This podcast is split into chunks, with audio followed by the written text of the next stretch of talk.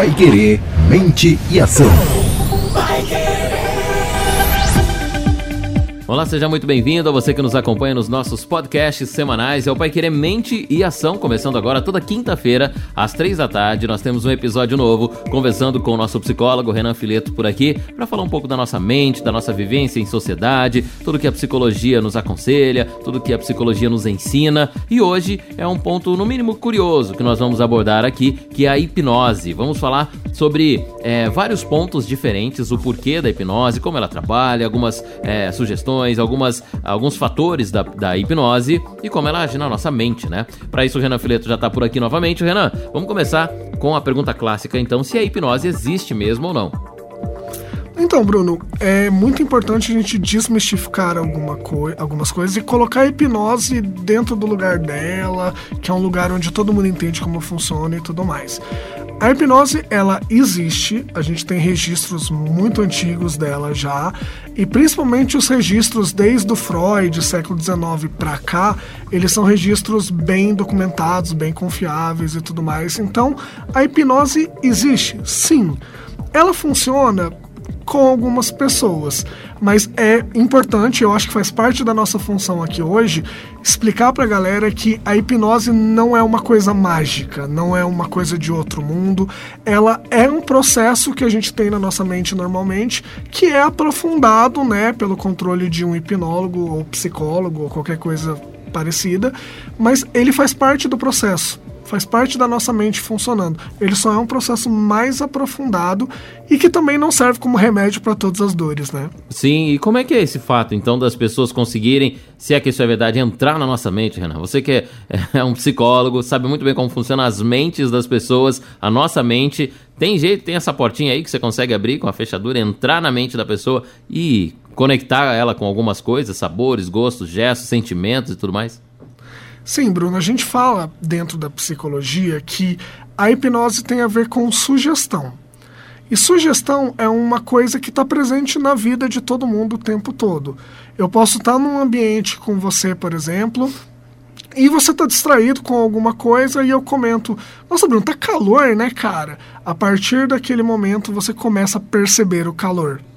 Ou seja, eu criei uma sugestão que interferiu no seu processo, na sua mente, no seu corpo e tudo mais. Então, assim, quando a gente fala sobre hipnose, a gente está falando sobre um processo de sugestão que acontece no dia a dia, sabe? Eu posso colocar você e interferir no seu processo do dia a dia de inúmeras formas. Quando a gente fala da hipnose em si, a gente está falando de um processo, Bruno, onde uma pessoa cai num transe, né, no sono hipnótico também que o pessoal fala, e esse processo, esse transe, ele faz com que ela anule as referências que ela tem de fora e se concentre, é um processo de foco e atenção também, se concentre basicamente no que aquela pessoa está falando, no que o hipnólogo está falando. Então é como se mutasse tudo em volta e a única coisa que a pessoa consegue ouvir é a voz e os comandos do hipnólogo. Nesse sentido, então, ele consegue brincar com a nossa cabeça, com os nossos neurônios e fazer com que a gente mude de comportamento, como a gente percebe as coisas e tudo mais. Levando também sempre em conta que muita coisa que aparece em filme, em série e tudo mais, é um exagero, né? A gente não consegue Ficção. mudar num nível muito extremo também. E é importante dizer que ninguém consegue fazer com que você faça algo que é contra os seus princípios. É, uma das coisas que eu já ouvi de, de hipnólogos é que você não consegue induzir uma pessoa a fazer algo que ela também já, né, que ela nunca fez. Né? Então, por quê? A hipnose, ela traz ali sentimento, gosto, sensação, qualquer é, coisa que você já viveu e está armazenado ali na nossa mente, ela faz você se reconectar com isso. A nossa mente tem mesmo essas gavetinhas aí com várias coisas guardadas aí do passado? É, a hipnose, ela trabalha, assim como as memórias também, e o sonho também, com o material que é latente, que existe na nossa mente. Então, se eu inventar uma palavra e falar para você, Bruno, brinque com o Burbles, sei lá, você não vai conseguir fazer isso porque você não tem uma referência do que isso é. Então, existe muito da vivência de cada um em todo o processo hipnótico. Por exemplo, eu mesmo não consigo hipnotizar alguém que não confie em mim, que não leve em conta que eu estou fazendo algo que nunca seria ruim para ela. É a mesma coisa, Bruno. Eu gosto de falar que isso acontece no dia a dia também. Quando a gente vê, por exemplo, um comercial de pasta de dente, por exemplo, normalmente o que, que as pessoas fazem? Colocam um dentista lá, porque a gente tende a escutar e confiar mais no especialista, na pessoa que é uma autoridade naquilo. Quanto maior é a autoridade do hipnólogo sobre a pessoa, mais fácil é dela cair nesse transe e seguir os comandos e as sugestões dele.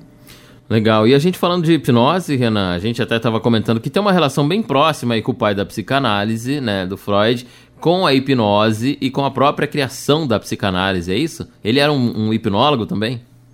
É, o Freud, por formação, ele era neurologista, ele era médico, né? Só que muita gente acha que ele é psicólogo, né? Porque ele tem uma ligação com a psicologia, mas ele criou uma das abordagens, então essa é a relação. Mas o Freud começou fazendo muitas pesquisas, muitas observações dentro da hipnose. Ele trabalhou junto com o Charcot, que era um especialista em hipnose também. Só que o Freud, já na época dele, ele percebeu algumas limitações da hipnose, que até hoje é bacana a gente tocar nisso também. Primeiro que dizem as más línguas que o Freud era mau hipnotizador, ele não conseguia, então ele já tinha essa dificuldade. Mas mesmo quando ele conseguia atingir, né, que a pessoa atingisse o transe hipnótico, ele começou a perceber que muita gente não conseguia entrar no transe porque não conseguia confiar nesse nível, e mesmo quando a pessoa estava em transe hipnótico, muita coisa que era feita durante o transe hipnótico não permanecia, não era realmente um ganho permanente. O Freud percebeu que a terapia psicanalítica, e hoje em dia a gente fala da terapia psicológica de modo geral, ela traz ganhos muito mais sólidos e permanentes do que simplesmente, ó, faça isso. Porque durante um tempo, cara, aquilo pode funcionar, mas depois, conforme a sugestão vai perdendo a força, a gente acaba deixando de lado e perdendo esses ganhos. É muito mais bacana quando é um processo consciente por conta disso mesmo. E aí vem essa nova forma aí de tratamento, que é a psicanálise, né, criada por Freud, com essas relações aí. E quando a gente fala da... da, da voltando à história da, da, da hipnose, né, a gente fala que é, normalmente os, a, o principal ali na, na hipnose, como você colocou, é realmente deixar, com, ter essa confiança com o hipnólogo, ou estar confortável no ambiente. Tudo isso... É, essas situações externas aí, que a pessoa que faz a, a hipnose, a situação que você tem, o lugar que você está, ela vem num, num único intuito, que é manter foco, concentração nisso, né? Sim, a, a psicanálise, ela veio desse fato de que a hipnose não serve para todo mundo. Mas quem entra, de fato, no transe hipnótico é uma pessoa que tem o seu foco de atenção controlado pelo hipnólogo, ou psicólogo, ou quem esteja fazendo. Então, realmente é um processo de foco, onde eu preciso confiar muito para o meu foco ficar totalmente sob controle de quem está conduzindo o transe. O Freud, inclusive, é até legal, vou contar uma anedota que eu li numa biografia dele uma vez. O Freud, ele desenvolveu a ideia do inconsciente porque ele percebia que coisas que ele falava quando a pessoa estava no transe hipnótico permaneciam por pouco tempo, mas permaneciam enquanto ela acordava. Não era nada ganho a longo prazo, mas ficava, né? E uma vez ele fez um teste, não tinha comitê de ética na época, né? Então a gente podia fazer qualquer coisa naquela época. Ele pegou uma cliente dele, Bruno, olha que interessante. Ele colocou ela em transe hipnótico, ela confiava nele naturalmente, né? Era uma cliente. E ele falou para ela assim, amanhã você vai abrir o guarda-chuva, três horas da tarde, dentro da sua sala. Tirou ela do transe hipnótico, não, obviamente não contou nada disso, né? E no dia seguinte, ele bateu na casa dela por volta de umas dez para as três, por aí, cinco minutinhos antes, alguma coisa assim. Bateu lá, ela falou, ô, seu Freud, entra aqui, vamos tomar um chá, né? Aquela coisa meio europeia, né? Entraram, sentaram no sofá lá e ele ficou assim, né? Observando. Esperando o momento. Na hora que começou a aproximar da, do horário que ele tinha dado a sugestão, a cliente começou a ficar muito inquieta, agitada e tudo mais. E aí, na hora que deu, faltava um minuto, ela pegou o guarda-chuva. Na hora que deu três horas, pá, ela abriu o guarda-chuva na sala. E aí ele foi, louco, pra cima dela e falou assim, por que que você fez isso? E aí ela falou, é uma cidade alemã, que eu não vou lembrar, obviamente, mas vamos imaginar que é Curitiba, que chove bastante. Na hora que ele perguntou por que que ela fez isso, ela falou assim... Então, é porque semana que vem eu vou viajar para Curitiba, como lá chove muito, eu tô testando o guarda-chuva para ver se tá tudo bem, se tá funcionando e tudo mais. E aí o Freud abriu um sorriso, não falou nada para ela, mas quando ele chegou em casa, ele fez uma anotação num diário dele falando assim: quem disse que tudo que você faz é pelo motivo que você acha que você faz? Olha, Olha que interessante. Nossa. Olha o quanto isso mostra que a gente está à mercê de sugestões e influência dos outros no dia a dia de modo geral. Ele não, então, provou aí, que a gente sente aí. Isso. Vamos falar então disso psicologicamente agora, já que eu estou como psicólogo aqui conversando. Existe na nossa mente a possibilidade da gente poder fazer algumas coisas não corriqueiramente, esporádica, tá? Porque a gente sabe ah. que no cotidiano a gente faz repetitivas coisas por outros comandos, né? Existe a possibilidade da gente fazer uma ação que depois a gente para, pensa, fala, nossa, né, será que era isso mesmo? A gente arruma uma própria desculpa e realmente não foi um comando dado diretamente por nós mesmos à nossa mente? Existe isso, é possível sim. A gente pode, por exemplo, tem alguns, alguns trabalhos que eles não são comprovados, mas eu vou usar como exemplo. Eu posso falar várias vezes uma mesma palavra sobre um alimento, alguma coisa, e lá na frente isso volta na sua cabeça e você vai ficar com vontade de comer aquilo que eu falei. A gente está o tempo todo sentindo um pouco dessa influência do ambiente. Quer ver um outro exemplo também interessante, porque não precisa nem de transe hipnótico, nada disso?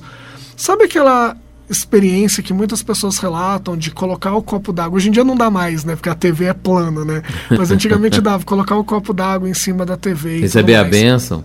Isso, ah, o pastor está orando na T V, eu coloco lá e tal. Quem não acredita muitas vezes faz pouco caso disso, mas é comprovado que a pessoa que toma essa água, ela realmente se sente bem.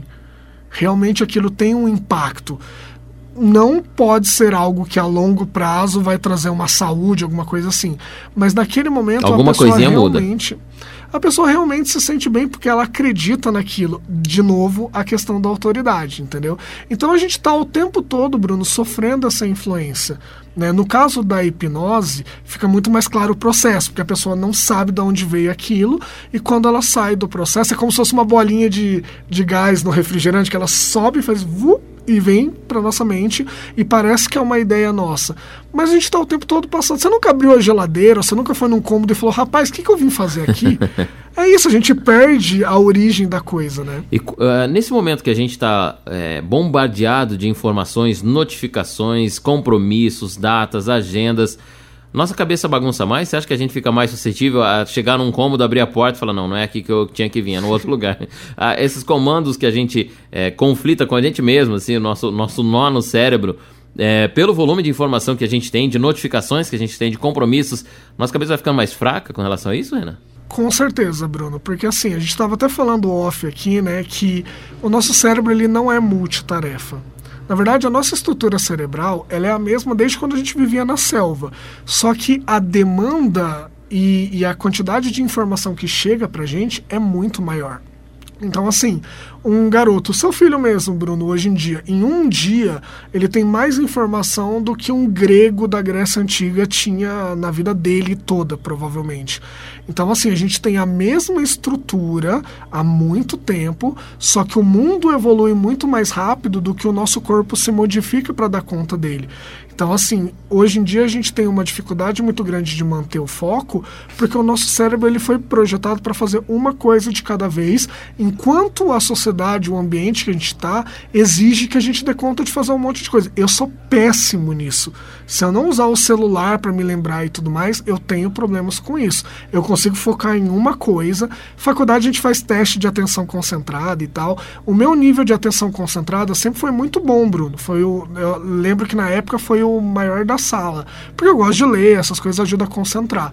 Só que por outro lado, cara, se você começar a falar perto de mim e acontecer um monte de coisa, cara, eu bugo, eu travo total, assim. Então a gente tem a mesma estrutura num mundo muito diferente. Olha, são adaptações, né? Que, que o mundo muda, mas a gente muda também. A gente se adapta, mas não tão rápido quanto o mundo tem mudado, né? O homem está fazendo mais e, e não se adaptando tanto assim. E é por isso, nessas relações desses momentos perturbados assim, que a gente é, é, tocou hoje nesse assunto da hipnose. Para finalizar esse assunto aqui, para finalizar esse nosso bate-papo, quero fazer um comparativo e ver se é verdade, se o nosso cérebro age da mesma forma. Renan, sabe quando você chega em casa, a gente já falou isso em outros podcasts por aqui, você guarda a chave do seu carro naquele mesmo lugar, olha, para, pensa, fala, mas espera, que caminho eu fiz para chegar até em casa hoje? A gente estava hipnotizado nesse momento?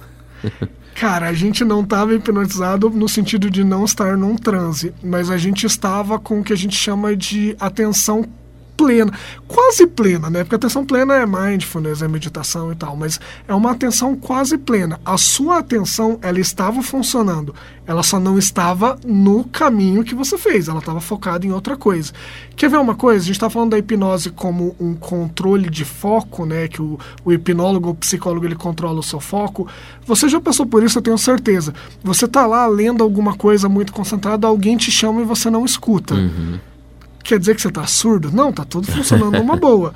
Só que você está com a sua atenção totalmente focada no que você está lendo e você acaba não captando mais os estímulos do mundo de fora, né? Basicamente, o que o hipnólogo faz é isso. Ele corta essa transmissão do mundo para você ficar só com o que ele está falando.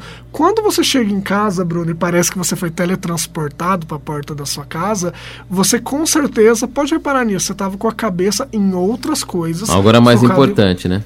Focado em problemas e tudo mais. E o nosso cérebro, ele demanda essa energia para coisas importantes, e quando não é importante ou quando é algo que pode ser mecânico, ele nem gasta energia. Então, chegar em casa, repara que você pegou o caminho que você pega sempre, porque se você pegar um caminho que não é o comum, aí você vai ter que prestar atenção. Se você pega o caminho de sempre, o seu cérebro fala, tá show, esse caminho aí eu já conheço, podemos focar no que é de fato importante, que demanda mais energia. Então você estava com foco pleno em uma coisa, não estava em transe, mas estava com foco pleno. Muito bem, falamos da hipnose, então, e como a nossa mente trabalha sozinha ou não, né, nesse momento aí, como as sugestões funcionam. Foi o nosso bate-papo de hoje, a hipnose, é o nosso Paiquerê Mente e Ação. Você tá convidado já, hein? Toda quinta-feira a gente tem um bate-papo por aqui, falamos sobre é, este papo aí que a psicologia, né, nos ensina várias coisas, e o Renan Fileto tá aqui para isso, para passar é, esses momentos aí, onde a nossa mente trabalha, por onde ela, ela passa, como ela age, e a gente entende a cada programa desse, a cada podcast, um pouquinho mais sobre a psicologia. No próximo, a gente quer você por aqui novamente, ok? Toda quinta, três da tarde, um episódio novo, publicado nas plataformas digitais da Paiquerê noventa e um vírgula sete, ou no portal direto no paiquerê ponto com ponto br, ou então no Spotify, ou então nas plataformas digitais que você já está acostumado a ouvir. Podcast, é, no seu Apple Podcast, Google Podcast, ou outros agregadores digitais, pode procurar por lá, Paiquerê Mente e Ação. Até o próximo episódio, com a gente novamente, com o Renan Fileto. Até lá!